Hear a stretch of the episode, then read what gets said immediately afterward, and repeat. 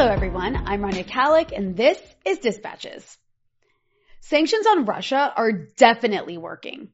Sure, the ruble might be stronger now than before the war in Ukraine, but ignore that. And that painful rising inflation in the West has nothing to do with the sanctions. As for the global South countries refusing to join in on those anti-Russia sanctions, their silly leaders have either been manipulated by Kremlin propaganda or they're nefarious authoritarian Putinists. There's no other explanation. And rising global food insecurity, that too is Russia's fault. Sanctions on one of the world's biggest producers of gas, fertilizer, and grain is totally unrelated. Also, the US is a pristine democracy. China and all America's other adversaries are not. If you disagree with any of this, you might be part of a Russian influenced disinformation operation possibly even Chinese influenced. At least that's what corporate media, weapons funded think tanks, and Western officials are telling us. But is any of it actually true? Here to discuss the sanctions blowback on the West, as well as the narrative management surrounding it, is Arnaud Bertrand, a commentator on economics and geopolitics based in Shanghai. Arnaud, welcome. Thank you. Thank you for inviting me. Thank you so much for joining me. I'm so excited to speak to you about all these very interesting topics. I guess a good place to start is perhaps the piece that you wrote for Tablet, which has kind of been making the rounds. It's received, people have been discussing it. It's received a little bit of, you know, controversy as well. It's called Is America the Real Victim of Anti-Russia Sanctions? And of course, I'll link to it in the description to this video. But in this piece, you argue that by trying to isolate Russia, and actually China as well, but you know, mostly Russia here in the case of the war with Ukraine, the West may actually be isolating itself. So can you elaborate a bit on what you meant by that? Sure. Um, so first of all, it's interesting to look at this in terms of uh, population uh, because the West, on, in the West, I include countries that always align with the West, like uh, Japan or South Korea, for instance. Uh, they collectively represent only about 13% of the world's population. Uh, China and Russia together is um, is, is 20%. So you know, uh, all of those together is 33%. So it leaves uh, about two thirds uh, of the world population. And in those two thirds, we have um, absolutely major countries like uh, you know India, Brazil, South Africa, Saudi Arabia, Iran, and so on, and so on and so forth. Um, on what are those countries doing? Are they siding with the West uh, on their cruising on their crusade against uh, Russia and China? Well, a good indication is uh, which of those countries followed the West in applying the, the sanctions on Russia and the answer is virtually none of them. Um, and same thing with China. We, we had uh, another sign of this. Uh, I think it was two days ago when the Netherlands led a joint statement at the UN on the human rights situation in, in Xinjiang. We had uh, only 47 uh, signatories uh, among 193 uh, member states at, at the UN and again, almost exclusively Western countries with, with a few rare exceptions, but India didn't sign, Brazil didn't sign, South Africa didn't sign, and uh, quite tellingly, not a single Muslim country uh, signed, except for Albania, uh, but it's in Europe, so I guess it doesn't count.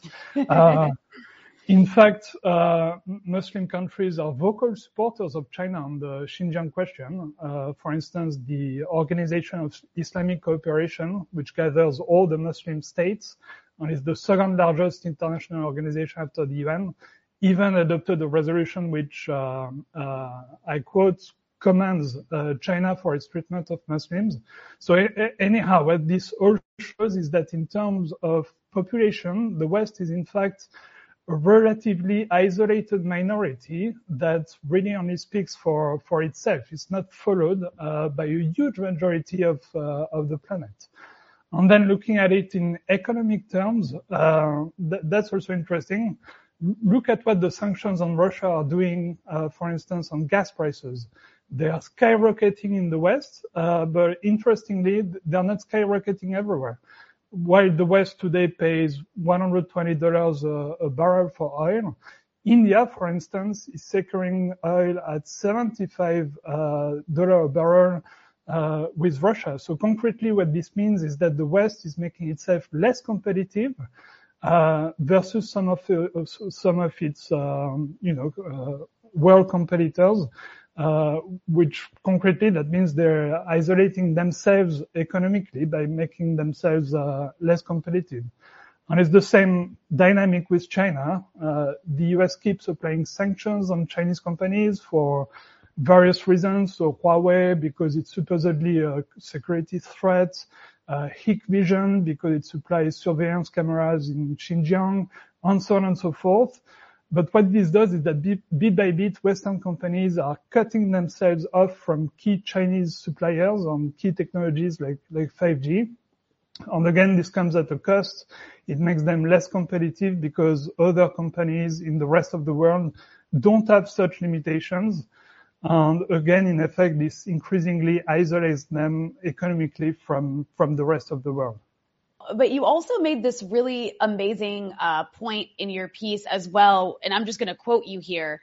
You write, "Seldom has the West so grossly misjudged an economy's global significance."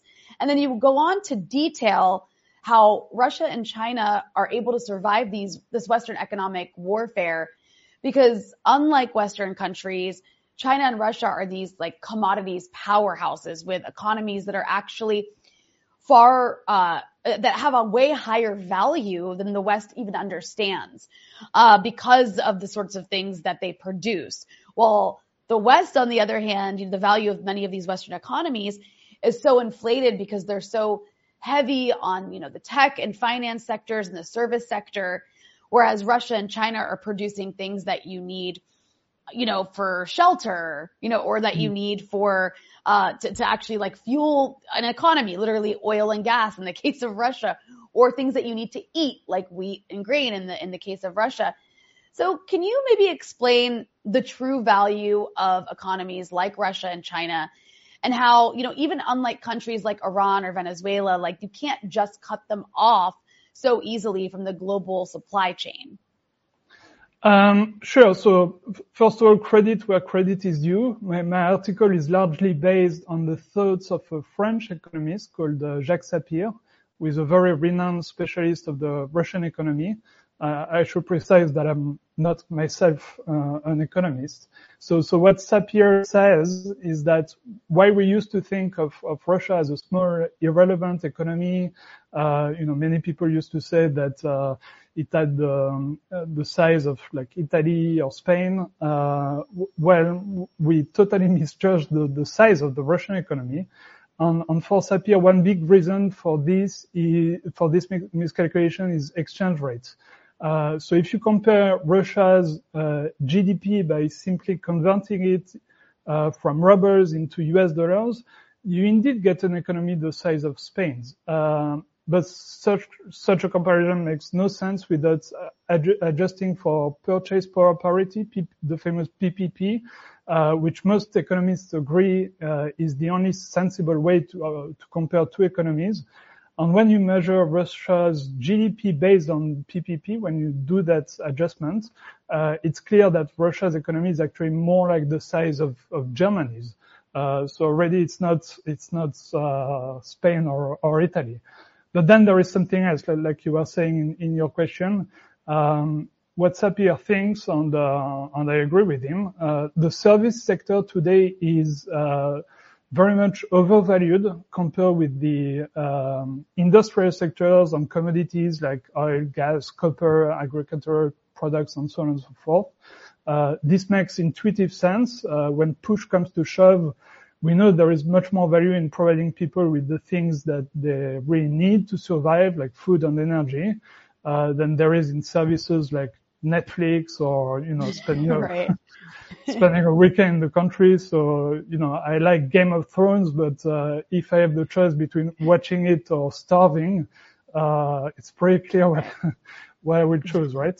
Uh, so, so, so if we reduce the proportional importance of services in the global economy, Sapir says that the Russia's economy is in fact um, uh, vastly larger than, than, than Germany and uh, represents maybe five or six percent of the world's economy. So, um, so th- there was a, a, huge misunderstanding of the of the size of the Russian economy. And, and for fun, well, fun. Uh, what I did is I applied the same reasoning to the Chinese economy. Uh, so first of all, few people know that uh, w- when you correct for PPP, uh, China's economy is already already overtook the U.S. Um, six years ago, and now it's already almost 20% larger than the U.S. And this gets even more dramatic when you do that adjustment for the the share of the service sector versus the um, industrial commodities sector. Uh, the U.S. is a service-based economy, but China, even more than Russia, is all about manufacturing and industry. And when you adjust for this, it's likely that the Chinese economy is in fact as much as 50 or maybe even 60% uh, bigger than the US today. So um, yes, those two economies are in fact uh, very large and, uh, and, and they've become like real linchpins to the world economy. So it's a whole different ballgame from uh, say like Venezuela or Iran. Yeah, and you know, uh, just to add to some of what you're saying, even you know, we saw today that Bloomberg, well, today that we're recording, that Bloomberg was reporting that White House officials are privately admitting that what they're calling yeah. collateral damage from their own sanctions has yeah. had this way wider impact than they expected. Uh, particularly the sanctioning of food and energy, which they thought for some reason would have minimal effect on inflation. But of course, we see inflation in the U.S which was already rising, is now kind of becoming out of control and is threatening yeah. to cause some sort of recession. But you also noted in your piece that the US led West today is actually in a weaker position than it was during the first Cold War, you know, back in the 50s and so on. Why is that? Why is it in a weaker position today?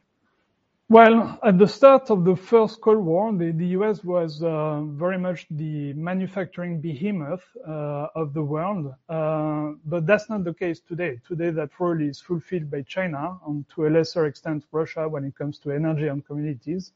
Um, we often forget that Russia is actually the world's largest exporter of oil, even ahead of Saudi Arabia. Many people don't don't know that. So if you place yourself in the shoes of um, of the leader of a sensible country, you have like this new Cold War going on, and you need to decide which camp you're going to join. Um, and there is one camp that manufactures virtually all the essential goods that your people need to survive, um, and your energy, your fertilizers, the commodities that feed your own industry, and so on and so forth on the other side gives you Netflix on Facebook. so, right? Uh, so it's not exactly a hard choice. Um, but then there is something else that that's crucially important. I'm not sure if you remember the so-called long telegram uh, written by George Kennan, um, a U.S. official at the at the beginning of the first Cold War, uh, in which he detailed the U.S. strategy for for the Cold War. An, uh, uh, an essential ingredient of uh, his strategy was what he called the spiritual vitality of the US and the West in general. He, he wrote, uh, and I quote him here, uh, the United States needs to create among the peoples of the world generally the impression of a country which knows what it wants, which is coping successfully with the problems of its internal life and with the responsibilities of a world power, and which has a spiritual vitality capable of holding its own among the major ideological currents of the time.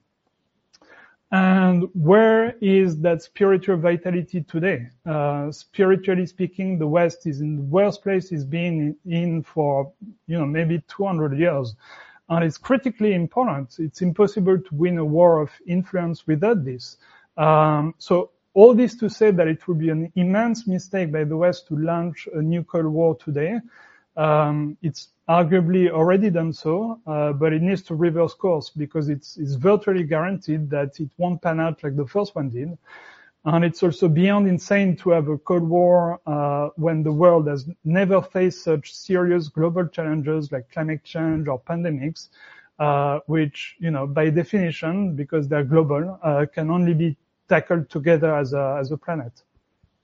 Well, yeah, very well said. And, you know, before I ask you other questions, I was just curious if perhaps, you know, I think it's really interesting. You are, of course, French, but you live in China. Mm-hmm. You live in Shanghai. No, no, no one is perfect. No, I mean, I'm also American, so I hear you.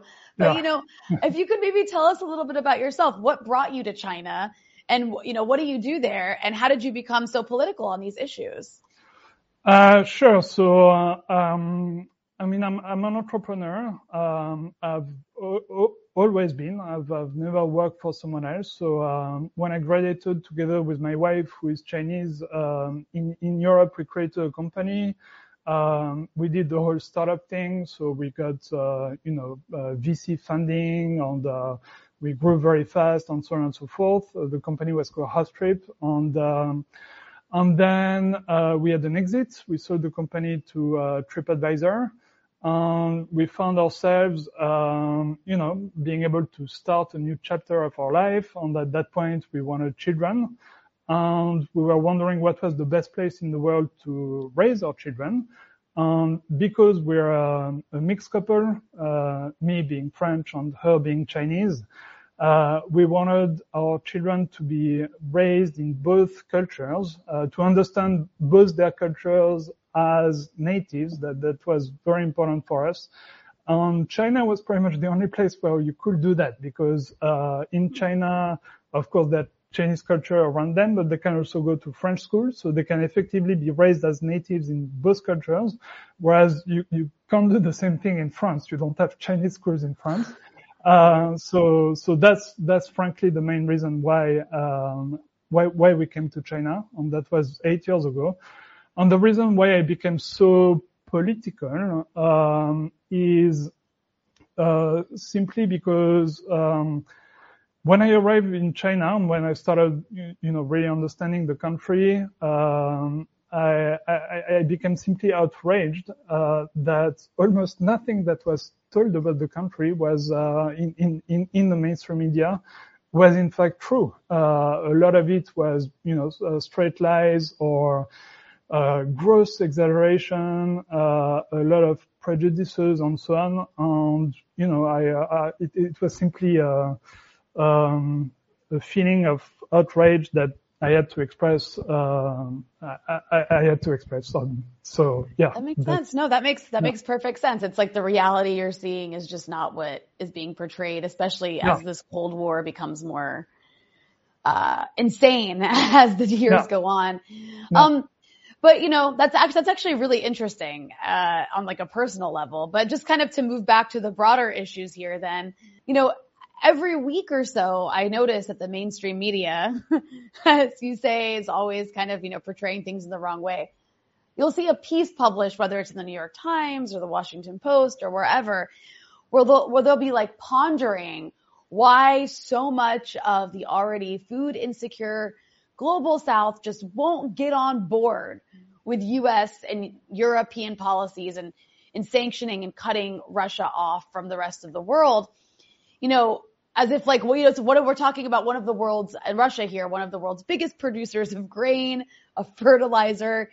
It's like as if it isn't obvious why these countries, especially countries that already have food insecurity problems, wouldn't want to cut off one of their major trading partners with these very vital uh, commodities. Um, no. And of course, meanwhile, there's this kind of like almost PR campaign uh, by Western officials and Western media to just blame Russia alone for all this growing food insecurity across the global south.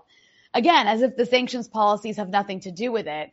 And even though, you know, now we see the White House is privately, um, saying that yes, in fact, you know, they understand now that perhaps cutting off, you know, or cutting off fertilizer, uh, is causing a supply shock. It could be driving up food prices. Maybe this is a bad thing for the developing world.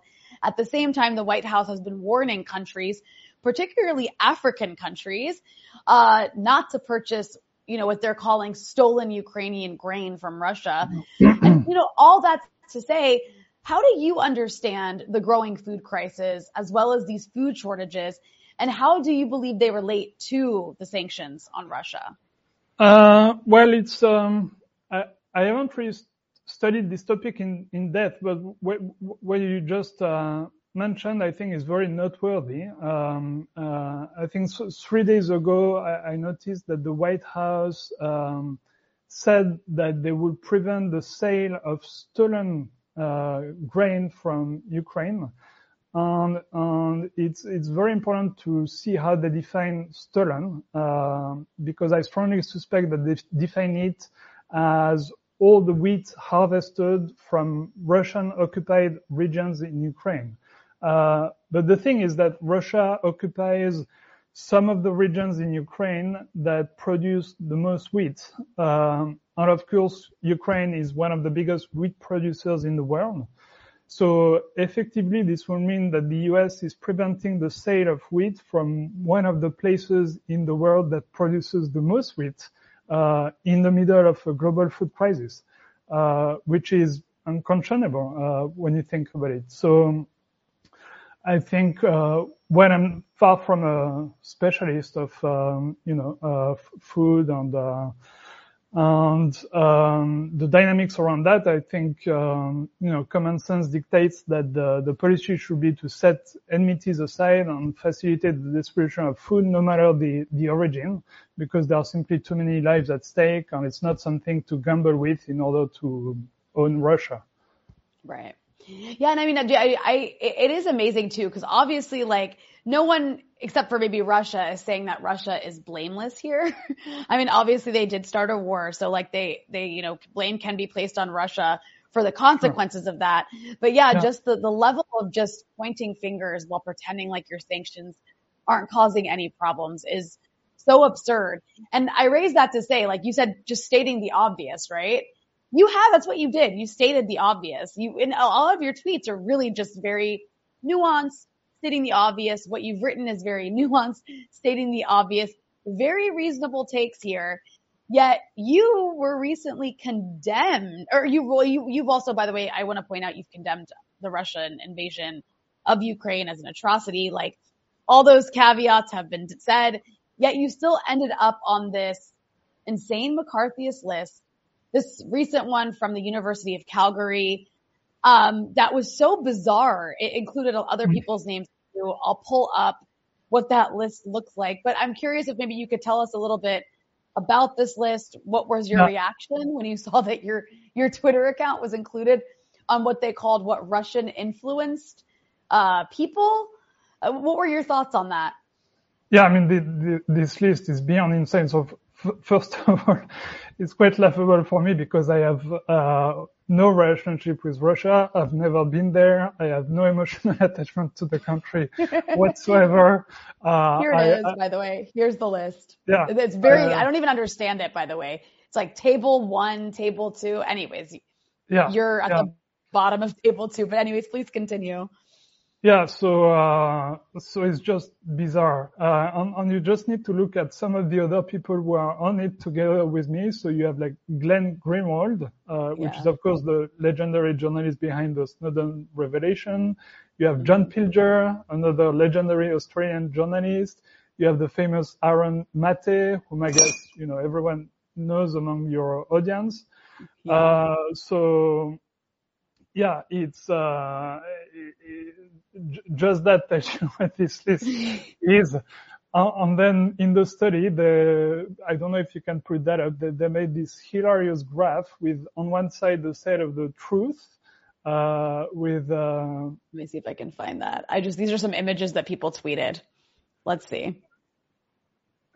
I don't know if I have that one, but you can keep. Yeah, it, can, it, yeah. It, it, doesn't matter. So, so there's this graph with uh, on one side the side of the truth with only four people. Uh, on the four people were Biden, uh, Trudeau, Michael McFaul, who is the former. oh God.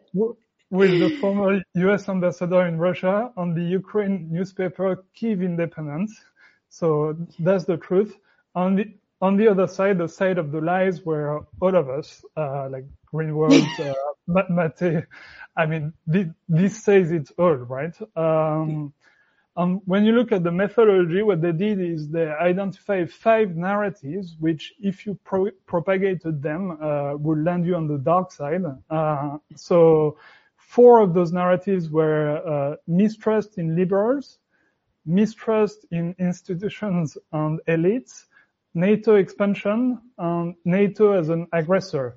So basically, if you have a beef with uh, Western military expansion and if you mistrust Western elites, to them this means you're somehow a Putin stooge, uh, which is beyond absurd. So, I mean, look at who mistrusts uh, institutional elites in the West in, in in the West today.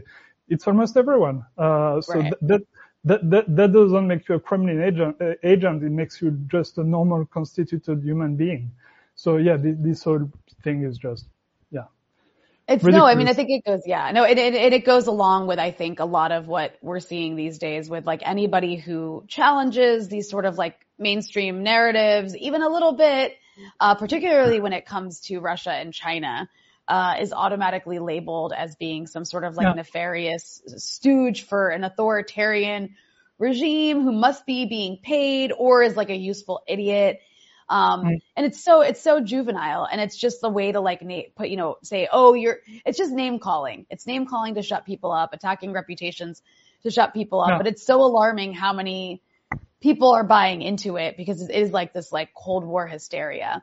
Um, but, you know, you also recently pointed out something that I thought was really interesting, which was this quote from Zbigniew Brzezinski, who was, of course, you know, at the State Department under Jimmy Carter, um, is like a, you know, was like a foreign policy elite, um, whose ideas are still very much present in American policy around the world.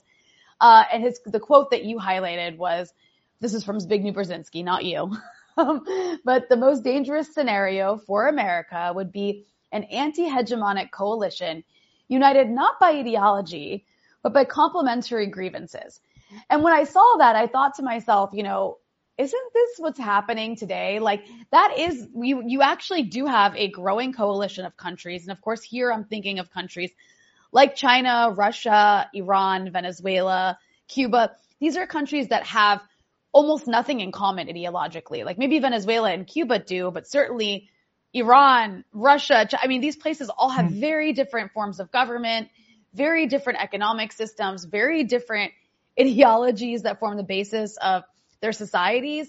Um, but they have been brought together by a, by shared grievances, particularly when it comes to issues of sanctions and just, you know, U.S. aggression towards them in various ways.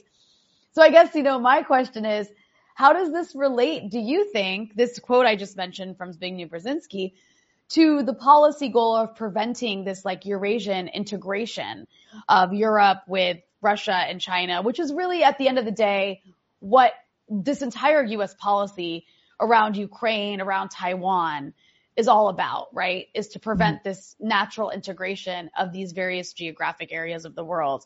Um, which of course Zbigniew Brzezinski was a staunch opponent of. So yeah, how does everything I just said relate to that U.S. goal of preventing Eurasian integration?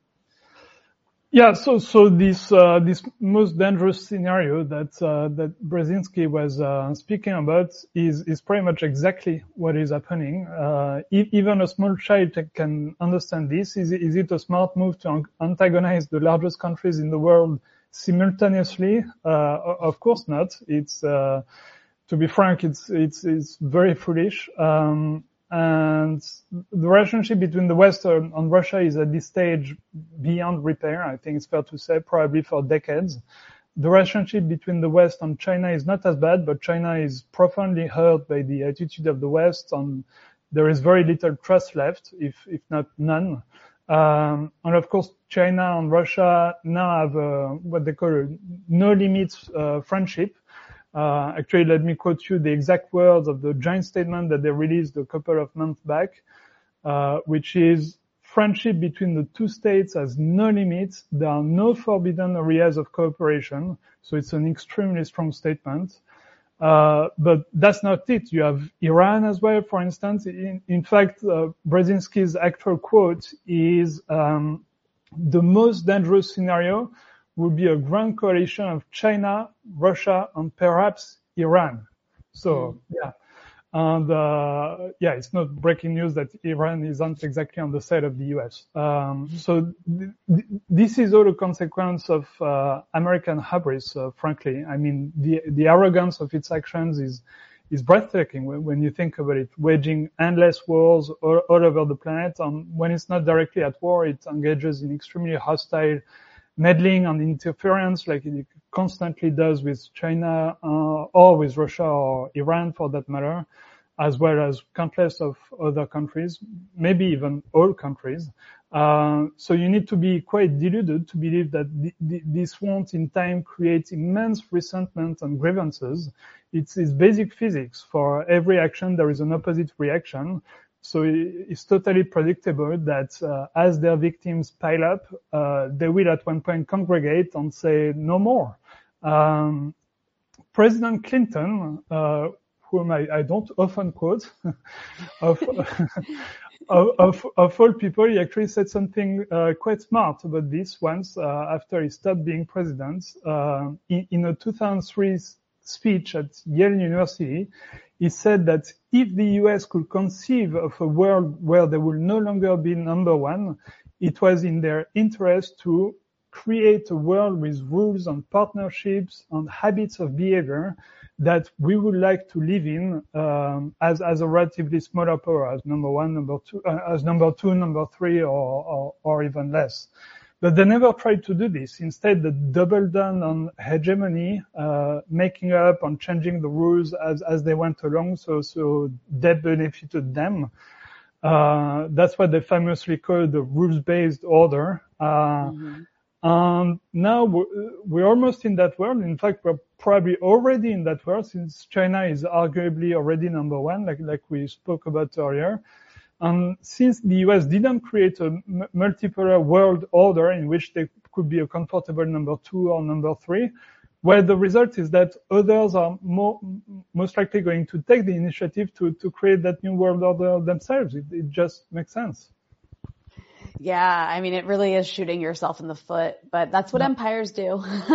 um, and speaking of, you know, you're talking about this hubris and these, this like delusional thinking. I mean, I think that one, one area where this has certainly been the case has been with Taiwan, especially since Biden, I mean, since Biden became president, he has said, I think at this point three times, although every time he mm-hmm. says it, then, you know, the White House has to walk it back.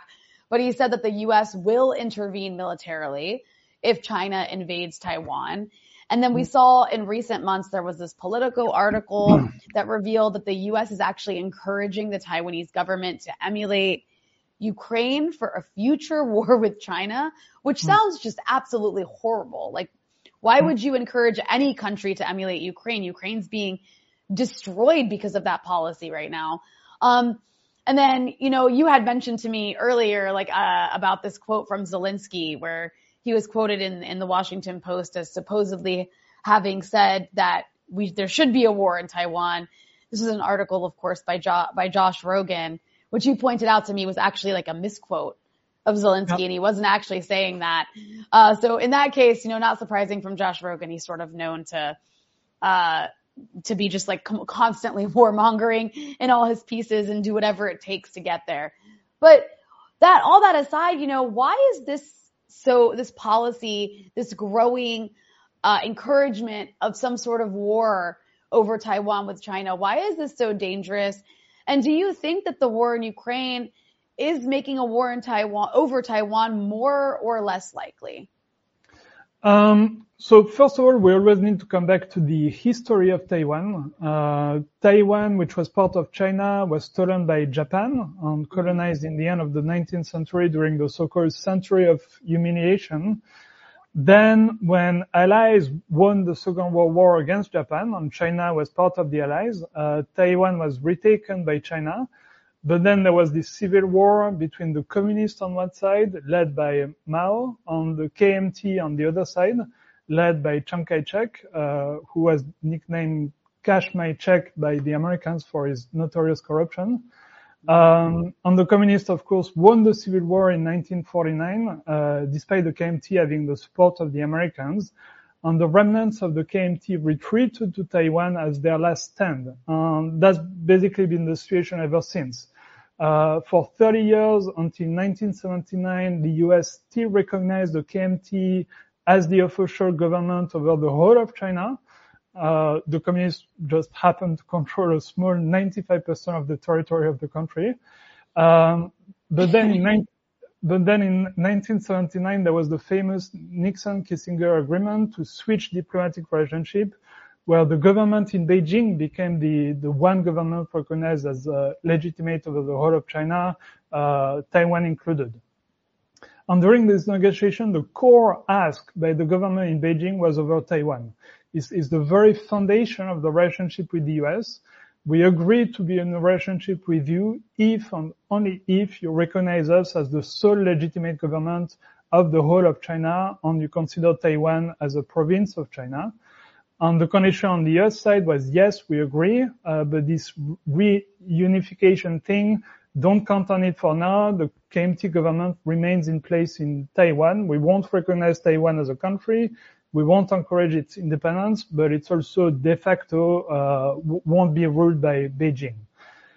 Now to come back to your, your question, what Biden is doing is effectively ending the status quo established over 40 years ago, on which benefited both the mainland and Taiwan hugely. I mean, look at how they rose uh, both uh, since. China has always been clear that it's committed to peaceful reunification, uh, but that it would intervene militarily for one reason, uh, if Taiwan declared or if it uh, decisively moved towards independence. And what Biden did uh, with his pledge to defend Taiwan militarily uh, which, as you pointed out, is not something he, he said once, but three times. Uh, and, and, that's the first time a U.S. president makes such a commitment since 1979. And what this does, in effect, is give a green light uh, to the Taiwanese to declare independence because the U.S. has their back. They will protect them if they if they do so with the most powerful military force on on earth. Uh, so that's quite an encouragement.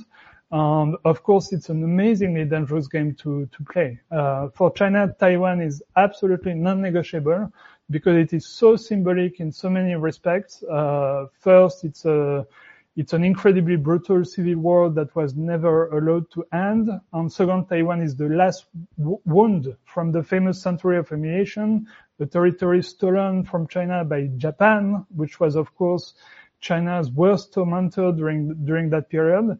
So for these reasons, China will never, uh, uh, ever uh, allow Taiwan to become independent. It's simply un- unthinkable. So with all that being said, uh, sorry, a bit of a long introduction. No, no, there. no. It's a, it's an, no, it's an important history. I'm glad that you summarized that all for us because most people aren't aware of it, but please continue. So, um, yeah, to, to come back to your uh, uh, question, does the war in Ukraine make um, make a war in Taiwan uh, uh, more or less likely. I think it's uh, it makes it reasonably to make it less likely. Why? firstly, because the war in Ukraine uh, revealed the tool set that the, well, the, the, West would likely use to defend Taiwan. So um, basically what they did in, in Ukraine, so fight China to the last Taiwanese, supply Taiwan with unlimited weaponry and apply extreme financial sanctions on China. But this revelation in and of itself uh, decreases the risk of war uh, because uh, it's obvious now that the West is almost as much a victim of the, of the sanctions on Russia as Russia itself, uh, if not more, like like we, we discussed earlier. And this is with Russia, an economy which is 10 times smaller than China. Uh, so if that's the economic backlash you get from sanctioning Russia, can you even begin to imagine what would be the consequences of similar actions on China, which is like the literal factory of the world? So that's a very strong motivation not to encourage Taiwan to, to move towards independence. Also, um, you know, folks in Taiwan and, and in the neighborhood, they saw what happened to Ukraine and the region. Uh, and like you said, who will look at that and want to find themselves in, in the same situation. Uh, in fact, many countries in Asia, like Singapore, for instance, have been vocal that they saw Europe as a counterexample of what not to do. Uh, they've seen that it's a very bad idea to foment tension with a great power in the in the neighborhood. So, so Taiwan, both from its people and its neighbors, is is bound to receive a lot of pressure to maintain the status quo and avoid moving towards towards independence. Um, of course, as Biden apparently suggested, uh, there is the likelihood that the U.S. wouldn't act like in Ukraine, but this time will defend Taiwan directly, uh, fight alongside them. Um, but uh, before the war in Ukraine, U.S. military strategists pointed out that Taiwan was indefensible militarily for the U.S. They systematically lose every war game simulation they make on this. And the war in Ukraine is bound to make a loss even more likely uh, because there is a considerable amount of uh, U.S. military resources and focus right now on Ukraine. And two front wars are, of course, much harder to win. So again, this is a reason why the U.S. Uh, uh, shouldn't encourage Taiwan to trigger a conflict in which they will need to get involved because uh, that will mean a military loss for them. Uh, but frankly, I don't believe the US will get involved militarily. Uh, one argument used in Ukraine is that they are not going in because they want to avoid uh, a direct war between nuclear powers, which is a pretty good reason. Uh, so the, the Ukraine war confirmed this red line, and it is unclear why this red line will be broken in Taiwan and not in Ukraine when Taiwan isn't even officially recognized as an independent country by anyone and therefore China moving in um, wouldn't even be an invasion according to, to international law. So those are all the lo- logical reasons why the war in Ukraine makes a conflict in Taiwan less likely. But the big question is whether um, the, the, U.S. in um, the West in general is still capable of uh, of reason. yeah, are the people being so stupid as to trigger a war like that? I hope not.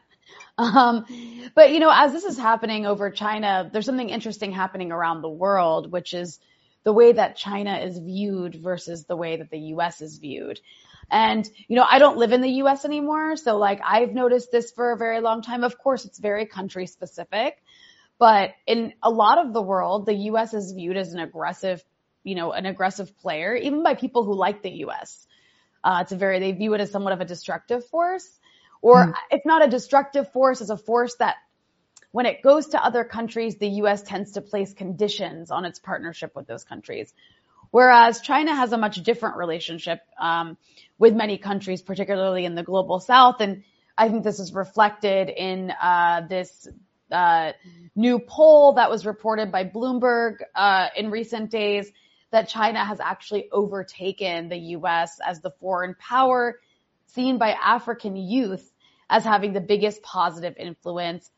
76% of young Africans across 15 countries named China as a foreign power with a positive influence on their lives, compared with 72% for the US. And that's actually down for the US. It used to be higher, I think, two years ago, uh, and how the US was viewed. So why do you think that is the case? Why do you think there's such, there's, there's a growing disparity in how people in certain countries may view the US versus how they view China?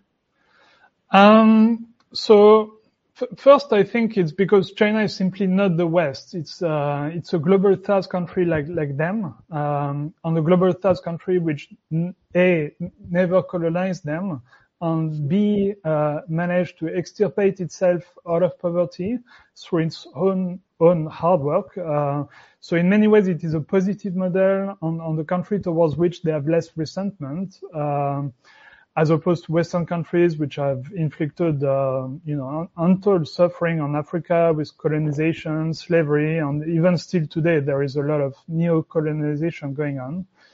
Um, the second reason is probably infrastructure. China isn't paying for the resources it buys from Africa with cash that often benefits the population very little, uh, but by building infrastructure that benefits everyone. So that means that in the eyes of Africans, there are very visible, tangible benefits to working with China, like the road they drive on, the stadium they watch games in, their train stations, and so on and so forth. And lastly, like, you said, one aspect is that China is all business, uh, no lecturing. The West will always speak to non-Western nations from a position of superiority with a, a frankly patronizing savior complex. Um, And I believe this uh, this lecturing is increasingly inaudible and unacceptable to uh, countries like countries in Africa who just want to find their own way, build their own civilization, and become countries that fit their own values and traditions. Um, all the more because the West is less and less seen as a model uh, itself.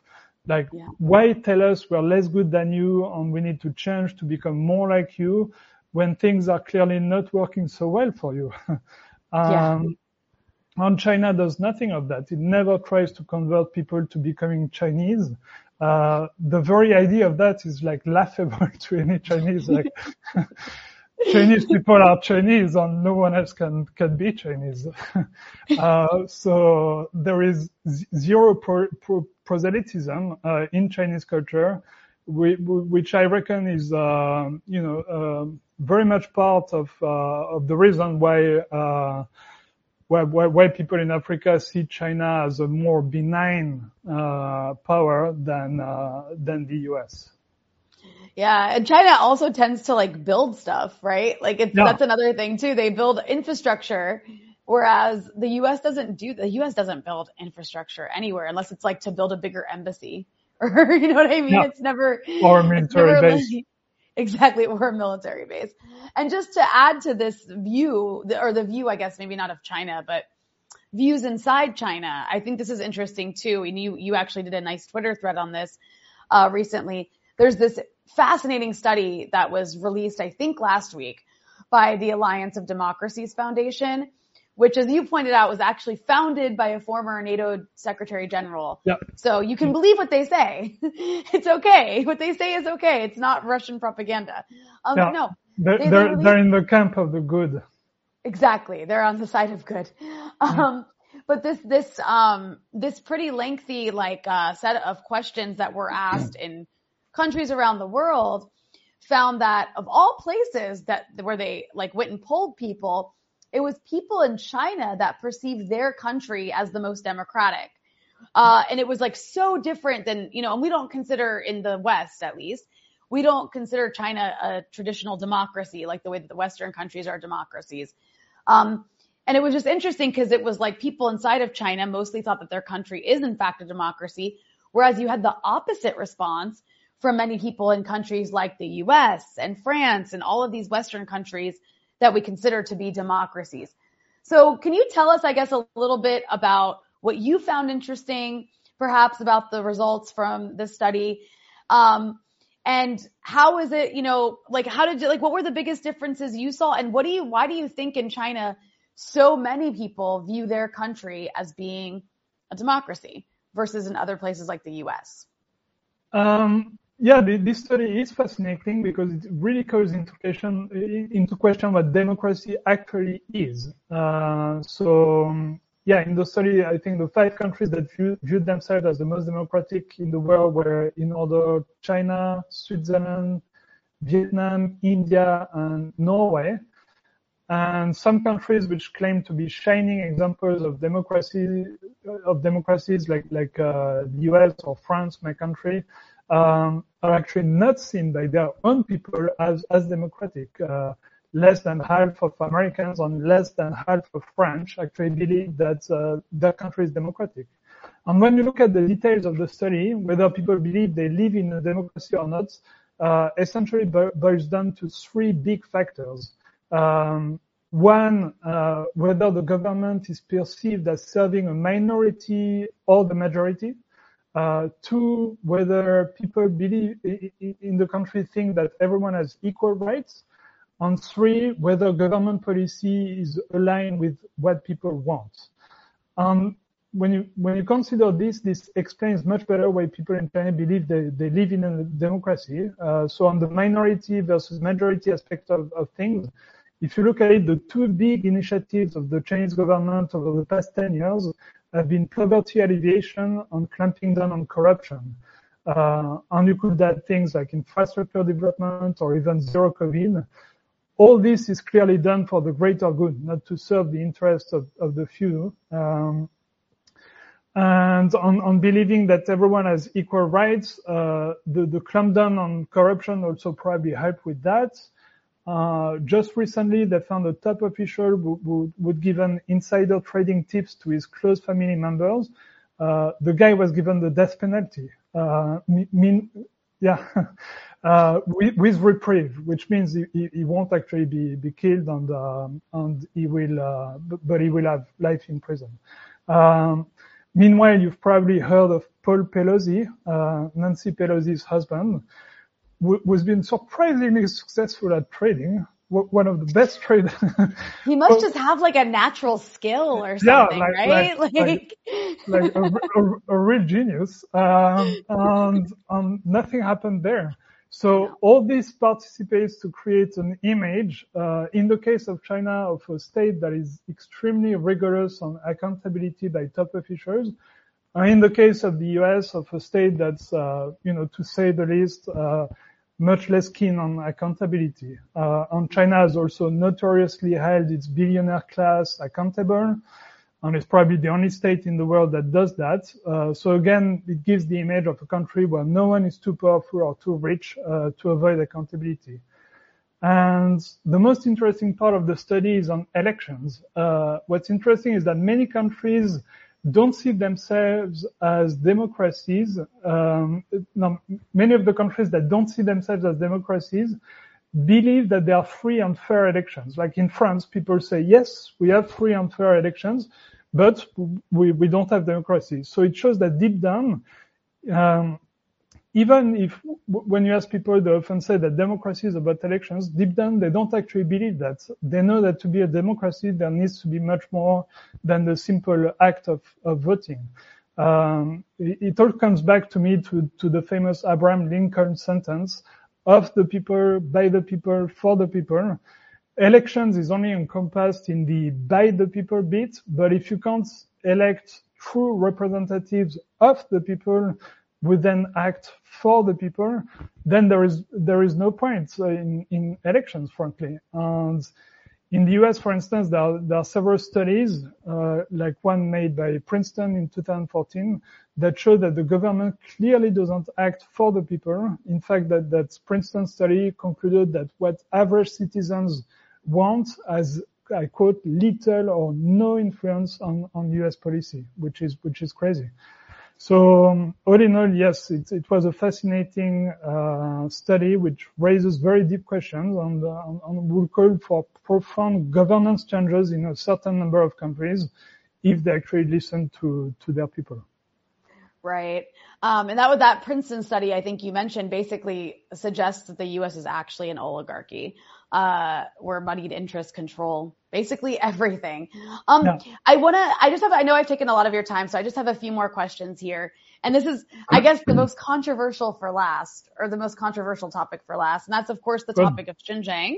Um, yeah. and, you know, of course, I think everybody probably who watches this program is familiar with the name Adrian Zenz. Of course, mm. this is the German researcher who's been accused of being a fraud. In some cases has been proven. to be a fraud. Um, but you know, regardless, Adrian Zenz uh, has been embraced by the Western mainstream for pushing the whole Xinjiang genocide narrative, uh, despite major holes in his claims and research. Um, and of course, he was recently in the news again because he wrote a new journal article uh, based on what has re- been referred to as the Xinjiang police files, which was published in the Journal of the European Association for Chinese Studies um, last month. And so many, you know, like I mentioned, many of our viewers will be familiar with Adrian Zenz, but for those who maybe aren't, can you explain why this person might not be the best source on these things? And then perhaps perhaps we can get to uh, the issues in his latest report. Sure. So first of all, Adrian Zenz works for the Victims of Communism Memorial Foundation. so already, um, yeah. Uh, so so what what that's uh, what that is is an anti-communist propaganda outlet created by an act of the U.S. Congress. So yeah, already at that stage, it should be clear that we're not exactly do, dealing with an impartial actor here. um, and also, like like you said, he's, he's been caught several times being extremely manipulative with his data. Uh, the best example is probably when um, he, he, he, was trying to argue that there was wide, wide, widespread sterilization taking place in Xinjiang, he made the claim um, that, uh, and I will quote him here, 80% of all net added IUD, IUD is intra um, uterine devices, so to uh, birth control, uh, yeah, yeah, birth control exactly. So 80% of all net added IUD placements in China were performed in Xinjiang in 2018. Um, and any normal person will understand this as, whoa, like 80% of all IUDs in China uh, in 2018 were placed on women in Xinjiang, which would be shocking because, you know, mm-hmm. Xinjiang is, is one of the biggest provinces of China, but 80% is still a, a crazy high number. And in fact, that's the way most media and politicians will, will spread this from, uh, from them, understood it and the way they reported on, on it. But it was a trick. Uh, notice that he said net added uh, IUD placements and not simply IUD placements. The, the net added bit is a statistical sleight of hand. It's a totally meaningless number. When you calculate the actual percentage of IUDs that uh, in 2018 were placed on women in Xinjiang is just 8%, uh, which is 10 times less. Uh, so he keeps doing tricks like this over and over again. Another one is that one big proof uh, for the genocide that he always pushes is that Xinjiang birth rates dropped uh, rapidly at some point, which is true, but there is a very logical explanation for it, which he always leaves out, which means he lies by omission. Uh, the thing about Uyghurs and all ethnic minorities in China, for that matter, is that they were never subject to the one-child policy. Only Hans, uh, were. The one-child policy was dropped in, in uh, uh, was dropped, and then in 2017, the same family planning po- policy was made universal for all ethnicities. Uh, it became two children per couple for people living in cities, three for people living in uh, rural areas. So from that point onward, everyone in China, regardless of their ethnicity, was treated the same. So Uyghurs went from effectively being allowed to have as many children as as they wanted uh, to to having restrictions. And the Han's went from being allowed to have only one child uh, to being allowed to have two or three. Um, and guess what happened? Uh, Uyghur birth rates dropped uh, to become the same as those of the Han. Uh, yeah. which makes perfect sense, right? The- so on this topic, of course, of the of the report that just came out, um, there was also some new drama over the UN Human Rights Chief. She had to resign from her post following a big backlash over a visit to Xinjiang by essentially the UN. She was leading it, where it seems, you know, whatever she witnessed may refute claims perhaps from Western countries and their NGOs and people like Adrian Zenz of genocide. So what are your thoughts on this particular res- resignation? So, um, I mean, uh, I obviously don't know the ins and outs of the reason Bachelet, uh, Bachelet uh, resigned, um, but one must admit that it's an interesting coincidence. So she goes to Xinjiang. Uh, she was the first UN human rights uh, chief to do so, to finally see with her own eyes what's going on. I believe she stayed seven days in China. And finally, at the end of her visit, she reported thing in a way which I think can be characterized as balanced. Uh, so on the one hand, she said that China had, uh, you know, some impressive achievements in terms of human rights, like poverty alleviation. It's not nothing. They lifted 800 million out of poverty. Um, and she said she went to Xinjiang, she visited the prison, and she visited uh, vocational education and training center, uh, which is what the Western media call re-education camps. Um, she basically framed China's implementation of the of, of, of those uh, those centers as um, policies to counter terrorism and radicalism, which is what the Chinese have been saying all along. So it arguably shows that she believes the, the Chinese take on the rationale for this this program. But um, she wasn't all praise. She said she had concerns uh, about, uh, on, on, I will quote her here, like the lack of independent judicial oversight of the operation of the program, the reliance by law enforcement officials on 15 indicators to determine the tendency towards violent extremism, and so on and so forth. So, so she had a list of, you know, um, human rights uh, concerns. Um, so yeah, fairly balanced take. She also said that the, the Chinese government assured her that the those centers had been uh, all closed down, uh, which is something that several Uyghurs here in China told me as well, um, which the Chinese government has been saying for a couple of years. Um, what she didn't say though is that uh, genocide was going on, uh, mm-hmm. which means that most likely it, uh, she doesn't believe in it. And, um, and frankly, for anyone who knows a bit about Xinjiang and is a bit intellectually honest, uh, it's it's frankly an insane thing to believe. Um, so what do you know? Uh, after a visit and after she said all that, uh, all the U.S. government, um, uh, all the U.S. government affiliated NGOs uh, were calling for resignation because obviously they were annoyed that she hadn't legitimated the genocide narrative that they, they had been peddling. And a few days after, she does resign. Uh, so it is a strange coincidence. Just a bit, yeah. And then I'm curious, you know, since you are in China, you're, how is the accusation of genocide in Xinjiang perceived in China as, as far as you know, the people you've talked to? So I think pretty much everyone I've met here uh, sees it as like the weaponization of human rights, so the tool to fight China and to justify hostile actions against against China. So we, we will do this new law because of Xinjiang. We will do those new sanctions because of Xinjiang and, and so on and so forth. And look, I'm not saying that Uyghurs had an easy time in China. Those, uh, you know, training centers did exist, and Xinjiang became a province with uh, very intense security measures. You know, cameras and checkpoints everywhere. Every knife in the province had to be recorded with the police, even kitchen knives uh, and, and, so on and so forth. Uh, so the Chinese are not kidding with terrorism. They, they really went all in to secure the place after after the terrorist attacks. And it worked. I mean, zero terrorist attacks since uh, since the measure. But there is a massive difference between heavy security measures and, the genocide. Uh, the Uyghurs are still are still there. Um, let me give you a very telling quote by uh, Dr. Michael Pillsbury, who is the architect of Trump's China policy. Uh, on, on, those genocide accusations arose when he was part of the of the administration, and even he doesn't believe in it. He says, and I quote him here, "Nobody has found a dead Uyghur who was killed through some kind of deliberate mechanism." In other words, he doesn't believe a single Uyghur has been killed. So how on earth can you call that a genocide? And what people don't realize is that there are Uyghurs all over China, not, not just in Xinjiang. I've been personally going to the same Uyghur restaurant in the center of Shanghai for over 15 years.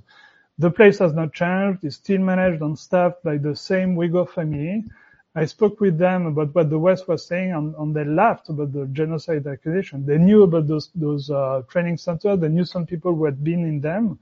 Um, but they also confirmed to me that they they believed um, at this stage they they'd all been closed down.